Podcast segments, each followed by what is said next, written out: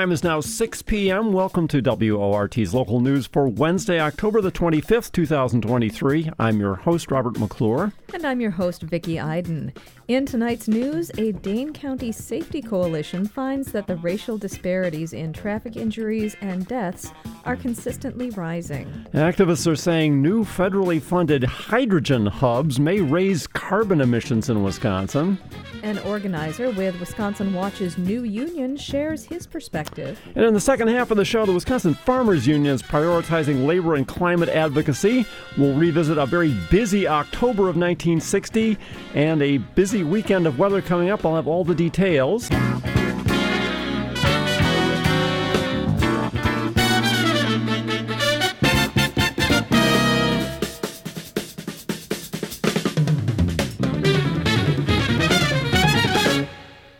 Evening. This is Rob McClure and Vicki Iden bringing you your local news live from the WORT studios on Bedford Street in downtown Madison. Here are the headlines for this evening.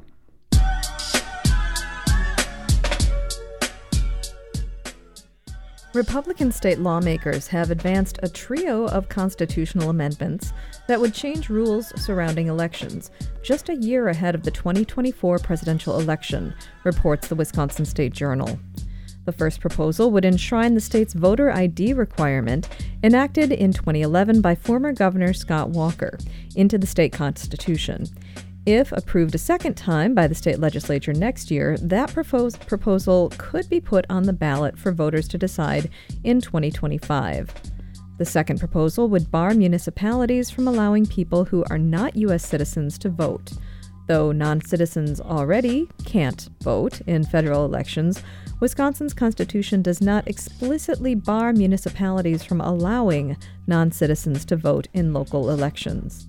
That proposal was already approved once last year by the state legislature, and this week's second approval allows the proposal to move on to the ballot for voters to decide as soon as 2024. The third proposal would forbid mu- municipalities from accepting private donations to run elections. That comes after Wisconsin's five biggest cities received a combined $6.3 million in 2020 from a nonprofit group to help administer safe elections during a pandemic. That donation from the Center for Tech and Civic Life was largely bankrolled by Mark Zuckerberg and became the subject of GOP ire in the 2020 presidential election.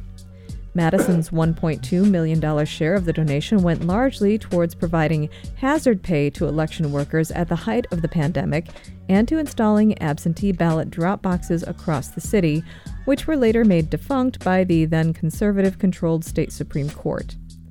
All three proposals are constitutional amendments, which are different from a regular legislative bill. Constitutional amendments must be passed in two successive years by the legislature and then can be put on the ballot.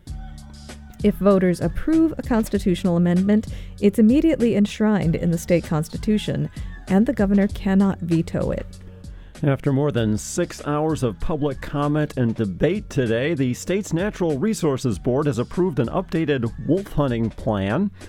The new plan does not set a hard cap on Wisconsin's wolf population, as, as had been urged by Republican lawmakers and interest groups. Instead, the plan calls for maintaining the current population of wolves while allowing regional offices to set their own policies depending on the local population of wolves. Advocates say the new plan better accounts for wolf populations across different areas of the state. It's the first update to the rules dictating wolf hunting in Wisconsin since 1999. That plan included a hard population cap. The new plan has been the subject of fierce partisan debate, and the proposal on the change drew 3,500 public comments. A labor impasse for dock workers has become a nautical can't pass. More than 100 ships are waiting to pass through ports that connect the Great Lakes after hundreds of Canadian marine workers walked off the job. The move shuts down the St. Lawrence, uh. Lawrence Seaway, a major corridor for vessels transporting goods to or from the Great Lakes. The 361 workers represented by Unifor, Canada's largest private sector union, went on strike on Sunday. That was after the union gave management a 72 hour notice of an organized shutdown after failing to reach an agreement on wages. Each year, the St. Lawrence Seaway handles approximately 40 to 50 million tons of cargo. Half of that travels to or from international ports in Europe, Africa, and the Middle East. About 2.3 million tons of cargo moved through Milwaukee's port last year. That port's director tells Wisconsin Public Radio that while no ships are currently stuck at the port, vessel owners are unlikely to send ships while a strike is ongoing, and a prolonged shutdown could have a negative impact on revenue. Access to American Family Insurance's online resources remained hampered today due to what the company is describing as a service outage. In an online statement, AmFam states that they had shut down several business systems as a precautionary measure after detecting what they described as an unusual amount of activity on their network. The shutdown also affected the company's Spark building on East Washington Avenue, which houses the co working space Starting Block. AmFam told the State Journal on Friday that it had, it had, not found any breaches of customer data and were investigating with the help of internal and third party experts. The company says there will be no penalties to customers for late payments during the outage. American Family isn't the only local business to face unusual activity. Last week, as you may remember, Kwik Trip announced that it had been the victim of a cyber attack and is still struggling to grapple with aftershocks. The first person has announced their candidacy for Dane County Executive following Joe Parisi's announcement of his early resignation and retirement next spring. Madison Alder, Regina Vidaver, who represents the city's west side on the Common Council, announced her candidacy yesterday. She is also a manager in the state public health program and has a PhD in biology from UW Madison. Parisi will resign his term early as county executive in May of next year. That late date prevents the position from being on the April 2024 spring election ballot and kicks off a complicated process to figure out who will finish out Parisi's term. First, the chair of the Dane County Board will appoint, and the full board will need to confirm, an interim executive to serve from May through November. In November, a special election to finish out the term until spring will be on the ballot and the regular term will be up for election in April 2025. The property manager of the Harmony, an apart- apartment complex on Madison's east side that was the site of a fatal shooting of a 15 year old girl earlier this month, has been fired, reports NBC 15. That's after the city attorney's office had urged the firing of the property manager. That recommendation came in a corrective notice sent to the owners of the Harmony apartments following the shooting and it urged the property manager's termination immediately, alleging she had been linked to one of the homicides and one of the shootings at the complex. NBC 15 reports that the fired employee maintains that she is being used as a scapegoat and was not connected to the violence. No arrests have yet been made in the killing of the 15 year old girl. The city attorney's office, along with elected officials, have been using property owners have been urging property owners Royal Capital to take action on other recommendations to improve security. If not, the city could seek legal means to take ownership out of the company's hands. A Madison School Board member is criticizing district administration for deciding to change start and dismissal times for some students without consulting the Madison School Board. MMSD board member Nikki Vandermeulen tells Channel 3 that the district administration, quote, overstepped. She did not criticize the decision itself or that its implementation will take place less than two weeks after the announcement. District administration announced changes to the start and dismissal times for some elementary and middle schools earlier this week. The change in times will go into effect in a week and a half on November 6th. Two elementary schools will start 50 minutes later, and middle schools will start at 9 a.m. The changes in schedule are an attempt to address the ongoing problems with the district's new bus system contractor, First Student. First Student says that it is working to improve the system and to hire many new drivers due to a chronic, nationwide shortage of bus drivers. And those are the headlines for this evening. Now, on to the rest of the day's top stories.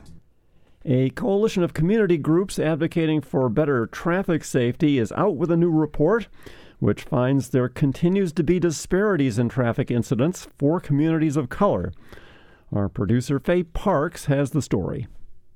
Safe Communities Traffic Safety Commission is a coalition of more than 50 organizations that works to make Dane County safer for drivers, pedestrians, and cyclists.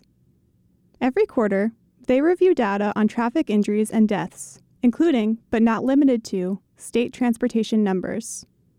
Cheryl Wittke is the executive director at Safe Communities. And this last quarter, we saw over half of the traffic crash fatalities involved African Americans, Latinos, or Asians. That's up from last year's data, which still showed a significant racial disparity. In 2022, people of color accounted for 31% of all injuries and fatalities in the county, while representing only 21.7% of the population.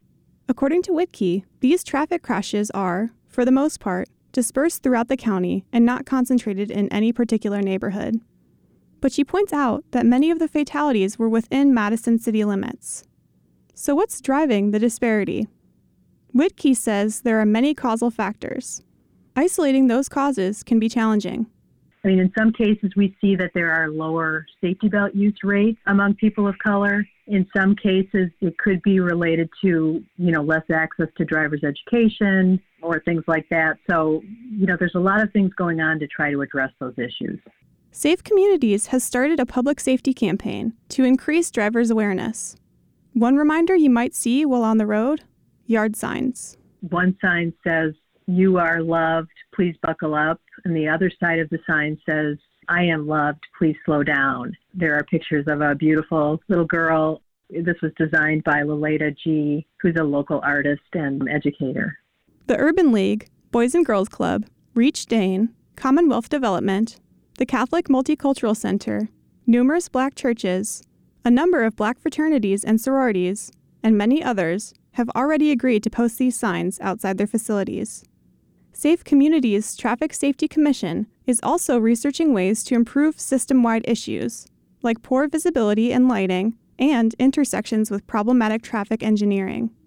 Wittke says that she's grateful for the partnership between local law enforcement, nonprofit organizations, and citizens who care about public safety. I want to thank everybody who's involved for their commitment to keeping our community safe. Reporting for WORT News, I'm Faye Parks.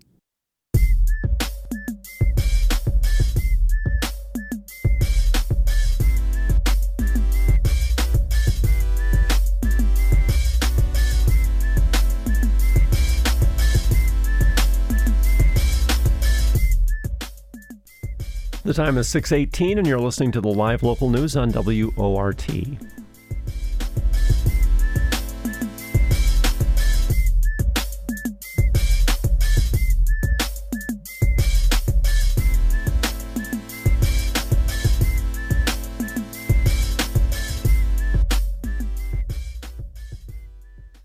Twenty twenty three has been a banner year for labor organizing, with workers closing ranks across the country. And now the nationwide movement has officially reached Wisconsin Watch's newsroom.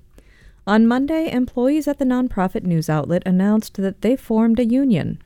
They are waiting to get formal recognition from their higher ups. This afternoon, WORT news producer Faye Parks spoke to Jack Kelly, a State House reporter for the outlet and a member of the new union, to learn more about their goals. Thank you for joining me, Jack. Thanks for having me. So, kicking things off, can you tell us more about Wisconsin Watch for listeners that may not be familiar? Wisconsin Watch is a nonpartisan, nonprofit investigative newsroom that reports on issues all across Wisconsin. It was founded about 15 years ago, and we have a series of publishing partners and news partners throughout the state. So, oftentimes, when you find Wisconsin Watch journalism, uh, it's done in collaboration with another newsroom or it's been republished for free by another newsroom. We have offices in, in Madison and Milwaukee, but our reporting touches all, all corners of the state. Our mission is to increase the quality, quantity, and, and, understanding of investigative journalism in the state, which in turn helps and strengthens democracy. So that's a little bit about uh, the news organization itself. And so I'm just trying to get some clarity on this new union. When did union talks start amongst the staff? It's been an ongoing process for the past few months And we announced on Monday that we had organized as Wisconsin Watch Union, and we're asking our Chief Executive Officer, George Stanley, and members of our board of directors to voluntarily recognize Wisconsin Watch Union, which will be a part of the News Guild CWA, Communication Workers of America. Do you know what exactly prompted the move to unionize? Members of Wisconsin Watch Union, we love Wisconsin Watch. We think that the mission of the organization is something that we believe in, and we want to help build a more sustainable Wisconsin Watch, and we want to see Wisconsin Watch be the best version of itself that it can be. And we felt that organizing as a staff would help us achieve those goals by strengthening our workplace, which in turn can strengthen our journalism. You know, right now we're focused on winning voluntary recognition and we organize because we want to help build the best version of Wisconsin Watch possible. So that has really been kind of the driving force behind this effort. I've seen in some recent reporting that the uptick in people discussing labor organizing may have generally inspired this as well. Is that true? You know, this is it certainly fits with a national trend. You know, I think we see it both in the non-journalism and journalism worlds, but I think that we look at a place like ProPublica, another nonprofit investigative newsroom who uh, recently won voluntary recognition and see just the amazing journalism that they've been able to do in recent years, and especially in recent months. We look at them as a model, forging a very seemingly positive relationship with management. And, you know, we're, we're one of them. There has been a big uptick in this. There are lots of newsrooms, it seems, that have been organizing in recent years. I don't know if any one group inspired this, but I would agree, as of you know, with my own reporter hat on, that this does fit into the larger trend. Right now, Wisconsin Watch's union is fairly small. Can you give me an idea of how many employees have joined, or perhaps what percentage of the total staff has joined?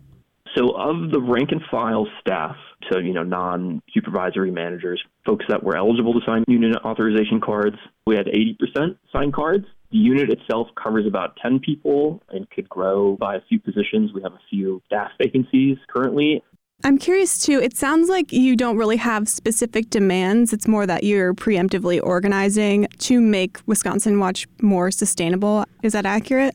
Yeah, I I think that that is accurate. I'm sure that we will get into the nitty gritty of specifics once we get to the bargaining table. But really, right now, we are focused on getting voluntary recognition. And just as a brief aside, for context, not background, the process is either be voluntarily recognized by leadership or us as the unit would have to file for an election with the National Labor Relations Board. It's an election with federal oversight where we, as the rank and file staff, would get a card and vote yes or no on whether to authorize a union, et cetera, et cetera. So it's just a more cumbersome process. We're really focused on voluntary recognition. Our membership is strong. Go to an election, we're going to get the same outcome. There will be specifics, and we will get into the nitty gritty, I'm sure, as we get into contract negotiations.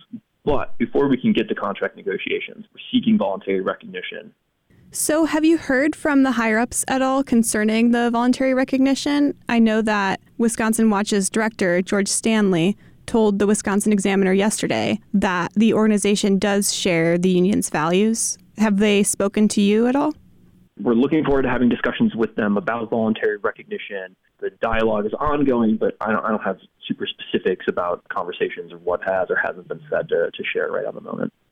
And since the union was officially announced, have you heard from your readers at all? Are they supportive? You know, that is a great question. We've heard from quite a few folks online, social media, the digital public square. We've heard from quite a few folks there that they've been supporting this. We've also had a number of fellow unions reach out. The, the Milwaukee News Guild has put out a statement expressing support for the union and saying that they hope we get voluntary recognition. The ProPublica Guild has done this, the Detroit News Guild. And so, you know, we, we have definitely been hearing support for this effort, which is really encouraging. You know, Wisconsin Watch has delivered for 15 years the kind of long form, thorough investigative reporting that we feel Wisconsin needs. Our commitment as union members to serving people in Wisconsin through that journalism remains unwavering.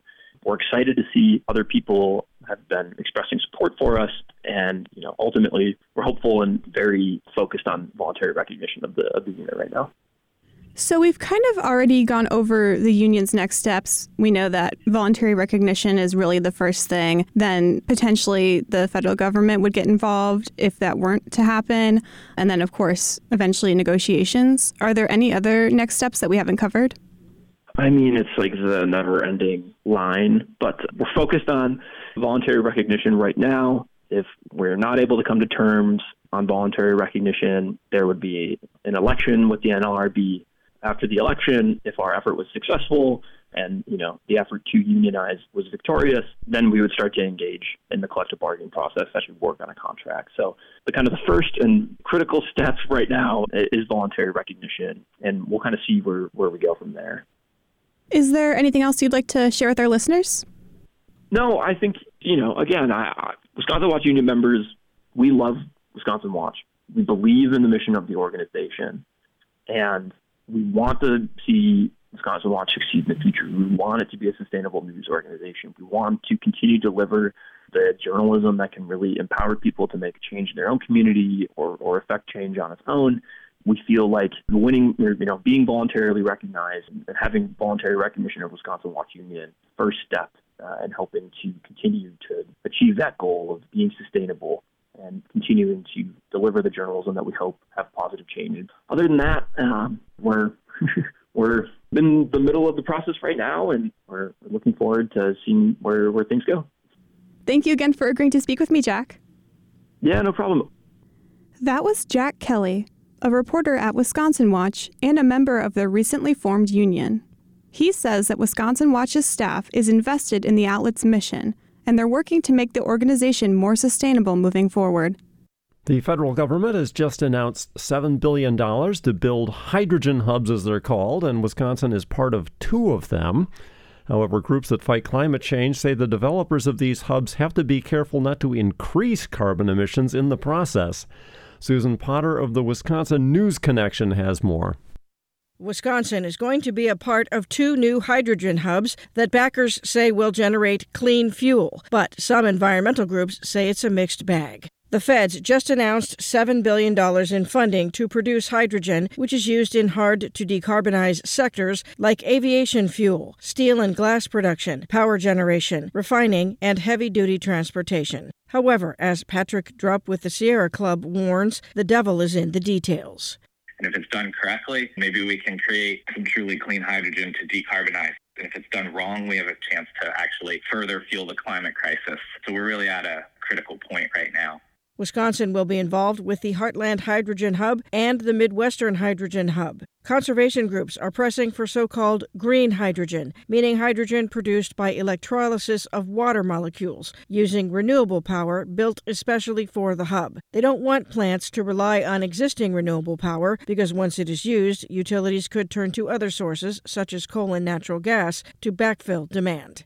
Some groups say so called blue hydrogen is more acceptable because, although it uses methane, a potent greenhouse gas, it captures any carbon emissions and sequesters them. Drupp says the Sierra Club opposes blue hydrogen. He thinks society needs to reduce reliance on methane if the nation is to meet its climate goals. It still carries all of the same problems of using methane. It carries the same problems of fracking, potential methane leaks as you distribute the gas around the country Next, the Treasury Department needs to issue its guidance on the hydrogen tax credit that was created in the Inflation Reduction Act. That guidance will greatly influence how green hydrogen is produced and how the accounting for total emissions from hydrogen production is done. For Wisconsin News Connection, I'm Suzanne Potter. Find our trust indicators at publicnewsservice.org.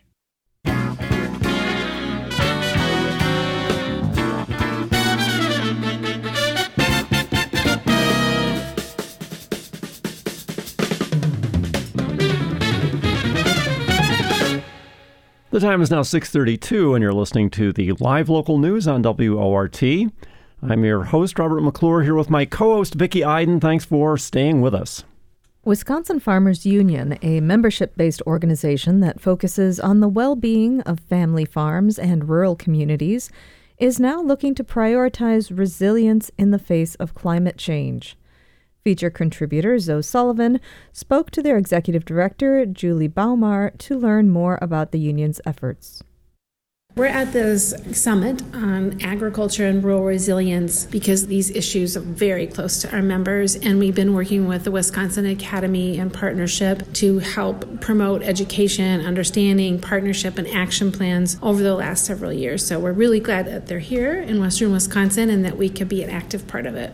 What are you hoping will come out of the conference? I hope that out of this summit that we can build new partnerships and we can increase awareness and also really help share the voices of the farmers that we represent who are really passionate about having a voice on climate change policy and interventions and this is a special order of business for us. So that means our grassroots members have advanced this to the very top of the list. And so it's very important that they're represented here. I think that that's not something that lots of people are aware of, that farmers are thinking about and mm-hmm. prioritizing mm-hmm. climate issues. How is that coming up with your membership and, and what kinds of things do they want? It's a great question. I think our members are concerned about this for so many reasons. And I guess just to kind of give a broad sweep on it, there are so many different philosophies, kinds of farming, and we tend to like lump farmers all together. And so just recognizing that there's a diversity of farmers and political ideologies, I think that's really important to the context of understanding this. And farmers have an incredible concern for conservation, whether it's soil, water, or climate. I mean, this is their bread and butter it's the health of their families, livestock, and so of course they're like deeply, deeply concerned about how the land and the water and the air are impacting their systems. And then, secondly, our members have been very concerned for many years around conservation measures and are very progressive in the policies that they adopt. And so it makes a lot of sense for our membership to be involved in this issue. I think the commonality is farmers want a voice at the table. No matter what kind of farming they do, they don't want to be told what to do, they don't want to be made the villain in this very tense debate and with so many issues at stake. Can you tell me a little bit about the Farm Labor Solidarity Initiative that you have? Absolutely. So, Farm Labor Solidarity has been an important component of our organization since its inception. It was actually formed by an alliance of teachers and farmers and bankers, and we believe in partnerships and collaboration to build power to make change. And so, being a farm organization doesn't mean that we don't understand what our brothers and sisters in labor are doing. We understand we're in a common battle together that's been a part of our history. But more recently, we've really revitalized the connections and the coalition building across the entire labor and farm spectrum to build alliances and also showcase the commonalities that labor has with farming. So, farmers are not getting a fair price in the marketplace. In fact, they're not even able to make an income oftentimes. Labor also is not benefiting from the rise of corporate power and the wealth that is being generated in our economy. And so, together, we have a very similar situation, a location in the economy. We cannot make change happen if we don't come together because farmers are under 2% now of our population. So alone, they will not be able to make change. But together, if we recognize our common plight, we will see change happen if we can collaborate. And so we're working with labor unions and really helping emphasize our common concerns. We got behind the strikers and the John Deere strikes a couple years ago because we recognized that John Deere was hurting farmers with their right to repair stance and an incredible cost of machinery and that was hurting farmers but their workers were not benefiting from the profits generated from their incredible profits they were making. So together we you know tried to emphasize common ground do you have any active collaborations happening right now? And if so can you tell me like what that involves like what you're doing? Absolutely. So we have hired on matthew conti who is working for us as a rural organizer. The emphasis of his work is on concentration in the agriculture sector as well as farmer labor solidarity. So he's reaching out again. We, we're trying to you know reestablish partnerships with uaw teachers unions and also supporting strikers on the line just a couple weeks ago in Hudson You know, we have the rolling strikes going on in the auto industry. So, talking with labor union leaders as well as folks that are on the line right now to show solidarity and also really, again, emphasize common concerns. I think most people don't really understand how pricing works in agriculture. Can you explain what happens in terms of like agricultural prices and why it is that farmers end up being stuck in the middle and losing out? Agriculture economics is an incredibly complicated field of study. And I guess the bottom line the layperson needs to understand that farmers often are price takers and not price makers. So they don't get to set the price for their milk, they don't get to set the price for wheat and corn. Those are set in international markets and trade monopolies, I would say. And so, really, those prices get determined on a scale that is so far above them that they end up taking what they can what they can get. And so this becomes a very wacky system in terms of supply and demand as well.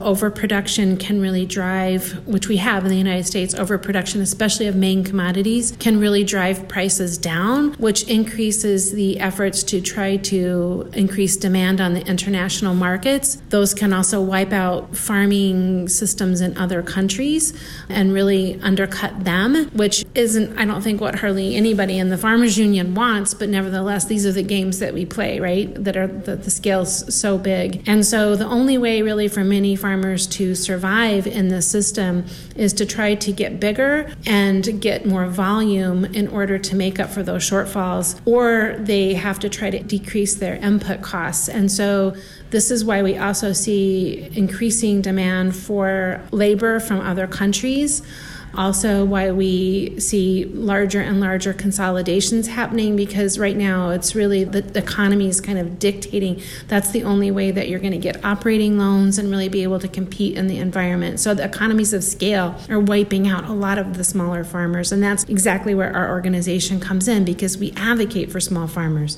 So if we want more farmers on the land and we want a more stable and diversified food system, we've got to make political and economic changes to get back to a way where we have more people on the land doing farming. Is there anything that listeners can do to support farmers? Absolutely. I think getting to know the issues and the significance of things like the Farm Bill, paying attention to where your food comes from. There's so many marketing schemes that make food appear as if it's coming from local farmers or it's sustainable or that you really do have to become kind of a student of your food and understand where it's coming from. Honestly, the easiest way to like try to help farmers receive a fair price is to buy directly from farmers. So direct marketing marketing is all over. Find a farmer that's local to you. Look for the foods even in this in the stores that are purchased locally. That's a shorter chain and therefore there will be more coming back to the farmer. The further and further that farmers are away from the end producer and the sale, the less and less they receive of that dollar. So buying locally and from farmers really does support a better system. And is there anything politically people can do? I think there's a lot that consumers can do right now politically to try to make a difference. And one thing is to really make sure that the Farm Bill supports small and medium sized farmers. Right now, it tends to benefit the biggest players and, and does not benefit the smaller players. And so we need to make sure that it works for all farmers. I think the other thing that they can do is to make sure that they listen to farmers and that they understand their struggle and not villainize them in political decisions. And so farmers can easily be made to be a polluter or whatever kind of villain it is and recognize that they're going through struggles and to work with them on policy solutions rather than try to dictate from the top, which is just only stirring up, I think, more and more anger across rural America. That was Zoe Sullivan speaking with the executive director of the Wisconsin Farmers Union, Julie Bomar, about their labor and climate change efforts. And it's time now for the most comprehensive weather report on the airwaves with WORT weather guru Rob McClure. Well, we hit 78 degrees yesterday once the morning clouds attendant to the passing warm front passed north of us, and uh, winds picked up with the diurnal mixing in the afternoon. That was not quite a high temperature record for the day, but only a degree short. This past overnight was equivalently warm. We dropped only to 58 early this morning, which is well warmer than the normal high temperature this time of year. Uh, also, not a record there, though, I'm afraid. Again, we were bested by a single degree for the record high minimum temperature for the 25th of October. That remains still 59 degrees, set back in 1874. Well, so far, despite getting a lot more thunderstorm activity on Monday than I was bargaining for, we've uh, managed to escape the really heavy rainfall with this current storm system, which is still centered out over the western U.S., but has been kind of ejecting over us piece by piece the last couple days. The primary warm front on the lead side of this big system, uh, which started out yesterday morning in a position just north of us, uh, that front ended up stalling out across uh, central Wisconsin uh, later in the afternoon yesterday or in the midday hours, deluging the areas up there uh, across Trempealeau and Jackson and Wood counties with training thunderstorms. Uh, Black River Falls picked up six and a quarter inches of rain, and uh, four and five inch totals were also common, so uh, flooding issues up there.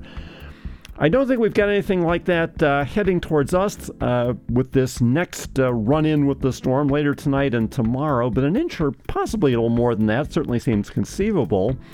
Uh, I could probably refer to this actually as our last run in with this storm because it will be our last uh, major precipitation episode, this one coming up. But we will remain with a long wave trough position to our southwest as we go through the weekend and out into early next week. And it's not completely clear how ensuing activity that ejects northeastward out of that feature is going to uh, evolve.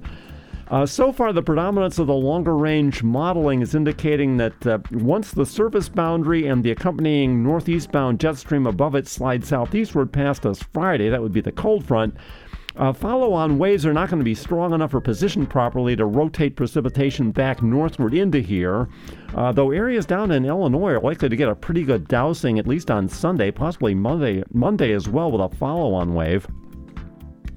In the nearer term, we've got uh, one last round of deepening occurring in the uh, big upper trough that's out to our west, with a wave of energy over Texas and Oklahoma currently beginning to lift out towards the Great Lakes.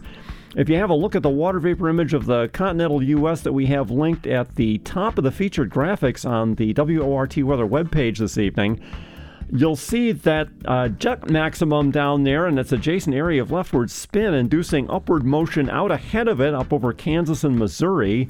And showers and thunderstorms associated with that will be working into southern Wisconsin uh, towards midnight or uh, 1 or 2 a.m. and be passing probably still through the early hours of tomorrow morning.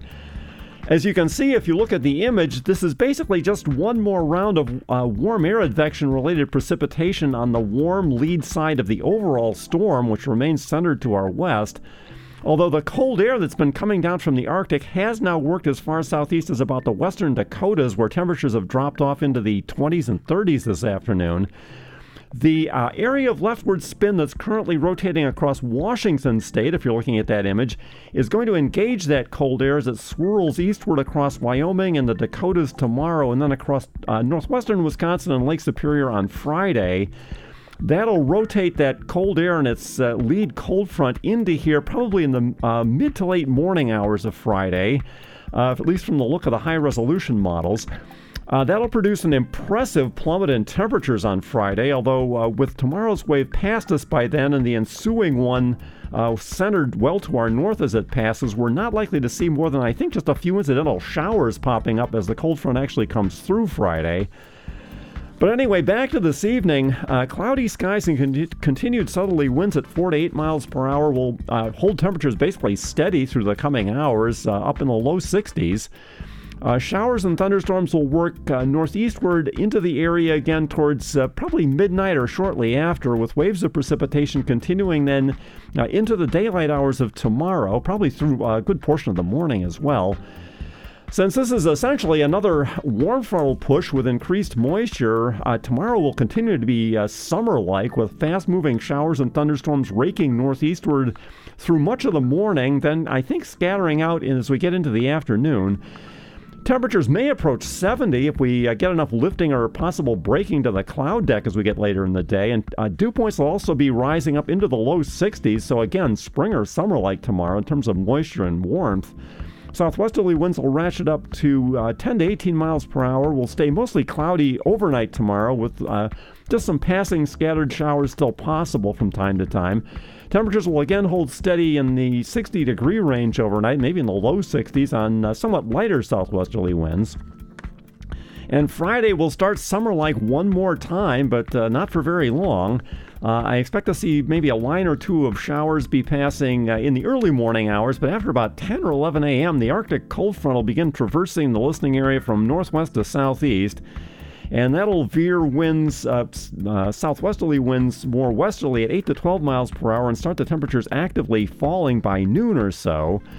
Temperatures may already be down actually in the upper 40s as we get on towards sunset, and strengthening northwesterly winds come up to 10 to 18 miles per hour. We'll drop to the lower mid 30s on veering northerly winds during the overnight. Uh, skies will be clearing some but staying partly cloudy. And Saturday, a fair amount of passing cloud cover along with northerly winds at uh, uh, uh, 10 to 15 miles per hour will hold temperatures in the low to, or mid 40s for high temperatures. Uh, clouds, uh, cloud cover from the system passing to our south may actually prevent a freeze as we go overnight into Sunday. Uh, it'll also help us probably just hold around 40 for a high temperature on Sunday, perhaps just in the upper 30s actually during the day. And low temperatures will be dropping into the 20s thereafter, at least for a couple of days, and uh, high temperatures will be uh, probably in the 30s at least on Monday, perhaps Tuesday as well. Uh, the temperature down here at the station on Bedford Street currently is 62 degrees. The dew point temperature is 59. Winds are out of the south at 5 miles per hour. Uh, cloud ceilings have been lowering over the past few hours. It's down to about 800 feet overhead now, and the barometer's uh, steady at about 30.01 inches of mercury.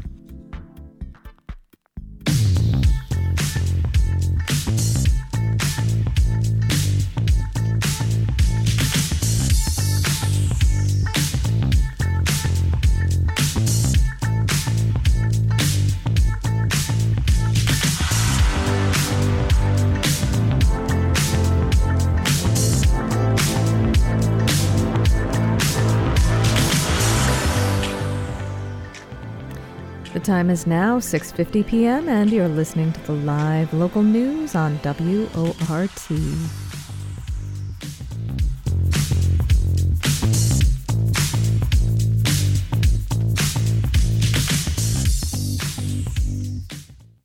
We go now to October 1960 for a campaign appearance by JFK, a campus appearance supporting Fidel Castro, and an unauthorized invitation to Nikita Khrushchev. Khrushchev. Uh, Stu Levitan has the news from 63 years ago this month on tonight's Madison in the 60s.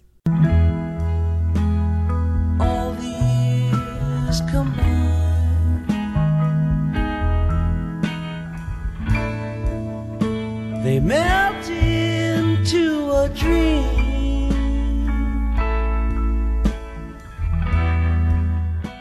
Madison in the 60s, October 1960. On the 1st, South African singer Miriam Makeba closes the second annual Wisconsin Union Jazz Festival with an exhilarating set. Makeba has become an increasingly outspoken critic of the apartheid government since the Sharpeville massacre in March. A 14,000 volt circuit breaker blows at 8:38 on the evening of October 3rd, plunging much of Madison into darkness for about 10 to 30 minutes. Calm prevails throughout the city, except on Langdon Street, where a group of about 50 young men try to enter a woman's private dorm but are rebuffed. Soon a boisterous crowd of about 3,000 has gathered, blocking Langdon from Henry to DeFrancis, singing Varsity and the Mickey Mouse song. When the lights go back on a few minutes later, police plead with the crowd to disperse. Some respond with eggs and water bombs. Wisconsin Student Association President Ed Garvey uses a police loudspeaker to urge the crowd to disperse, which it does after police declare an unlawful assembly. There are no arrests, but police report several young men for possible university discipline. On the 4th, the faculty's all powerful Student Life and Interest Committee holds a special meeting and strongly reprimands the Wisconsin Socialist Club for sending and publicizing unauthorized speaking invitations to Soviet Premier Nikita Khrushchev and Yugoslavian President Marshal Tito, and suspends its right to present speakers for two months. Club President Ron Radosh calls the discipline fair. On the 7th, the Madison Redevelopment Authority approves a construction timetable giving the remaining residents of the Brittingham Urban Renewal District, the area bounded by Proudfoot, West Main, and West Washington, only two months to relocate. But the MRA has not yet approved a plan for what it wants to build there. On the 11th, the year's largest political gathering other than for a presidential candidate is a city council public hearing in the auditorium at Central High School. It's over Frank Lloyd Wright's Monona Terrace Auditorium and Convention Center. Close to 10,000 citizens had signed a petition over the summer demanding a referendum to, quote, terminate all plans for the project and directing the city to find another site. Now more than a thousand have shown up to see if the council will comply. After a tense six hour session, with speakers about evenly split between pro and con, the council rejects the request 13 to 7 and refuses to schedule the referendum. A slap in the face from the city council, the anti Terrace Wisconsin State Journal editorializes, calling on voters to express their disapproval at the coming spring election, which they do, and at the election after that as well. From the 14th to the 19th, a city sponsored door to door voter registration drive adds more than 5,000 new names to the voter rolls. The program uses more than 300 volunteers selected by City Clerk A.W. Barris, who opposed the project when it was proposed by Mayor Ivan Nestingen, statewide chair of the Kennedy campaign. On the 14th, Carrie Lee Nelson, wife of Governor Gaylord Nelson, hosts members of 22 social welfare organizations at an executive residence tea arranged by the Women's International League for Peace and Freedom to observe Jane Addams Centennial Week, honoring the pioneering reformer and first American woman to receive the Nobel Peace Prize. On the 17th, an overflow crowd gathers in Great Hall for French literature professor Germaine Brée's first lecture as a faculty member on her friend, the late Nobel laureate Albert Camus.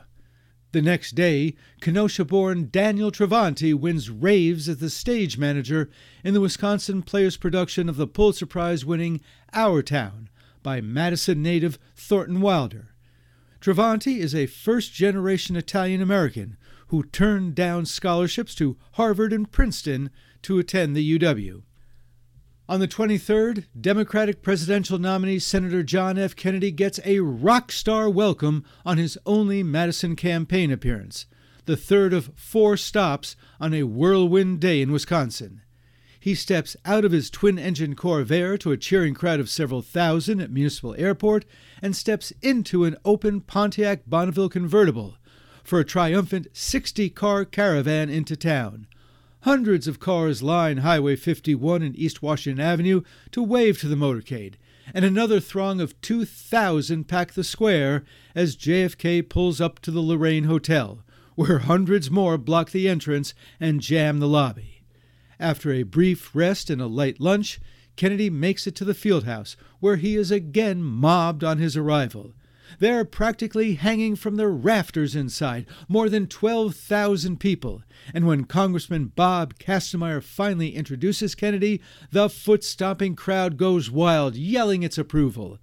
Kennedy responds with a slashing 30 minute attack on Republican nominee Vice President Richard Nixon. A far more forceful speech than the one he gave to a Green Bay crowd of 6,000 earlier in the day. The frenzy intensifies when Kennedy finishes, as hundreds of students clamber over the press tables down front to get to the charismatic candidate, delaying his departure for several minutes. The tumult is almost tragic. As Kennedy's limousine finally pulls away, it runs over a young woman's foot, thankfully without serious damage.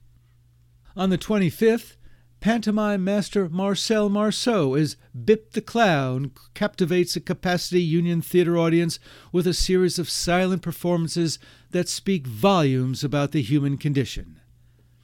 It was smashing a squad car after an afternoon of drinking with his secretary in January 1959 that got former police chief Bruce Weatherly fired. On October 27th, the council votes to sue Weatherly for damages to that city property. On the 30th, it's Fidel C.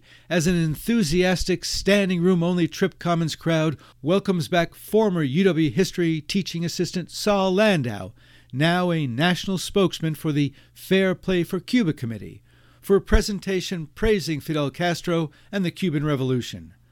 Over the Christmas break, a group of nine students will take an FPCC tour of the island, with eight coming away very supportive of the revolution.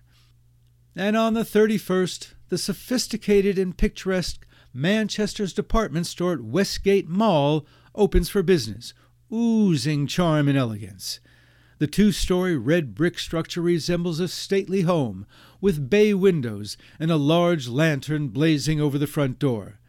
The suburban store has all the departments of the downtown flagship except for rugs and drapes. And that's this week's Madison in the 60s. For your award winning, listener sponsored WORT News Team, I'm Stu Levitan. And that does it for our show. Thanks for listening to WORT's live local news at 6. Our headline writer this evening was David Aaron. Special thanks to feature contributors Zoe Sullivan, Stu Levitan, and Wisconsin News Connections Suzanne Potter. And many thanks to Lauren Hicks, who's been our engineer these past several months. She's moving on to bigger and better things. We wish you all the best. Faye Parks produced this newscast, and Shelley Pittman is the news director at WORT. I'm your host, Robert McClure. And I'm your host, Vicki Iden. Stay up to date with the WORT Local News Podcast. Subscribe on iTunes Podcasts, Spotify, and wherever else you get your podcasts. Up next is Query, followed by This Way Out. Good night.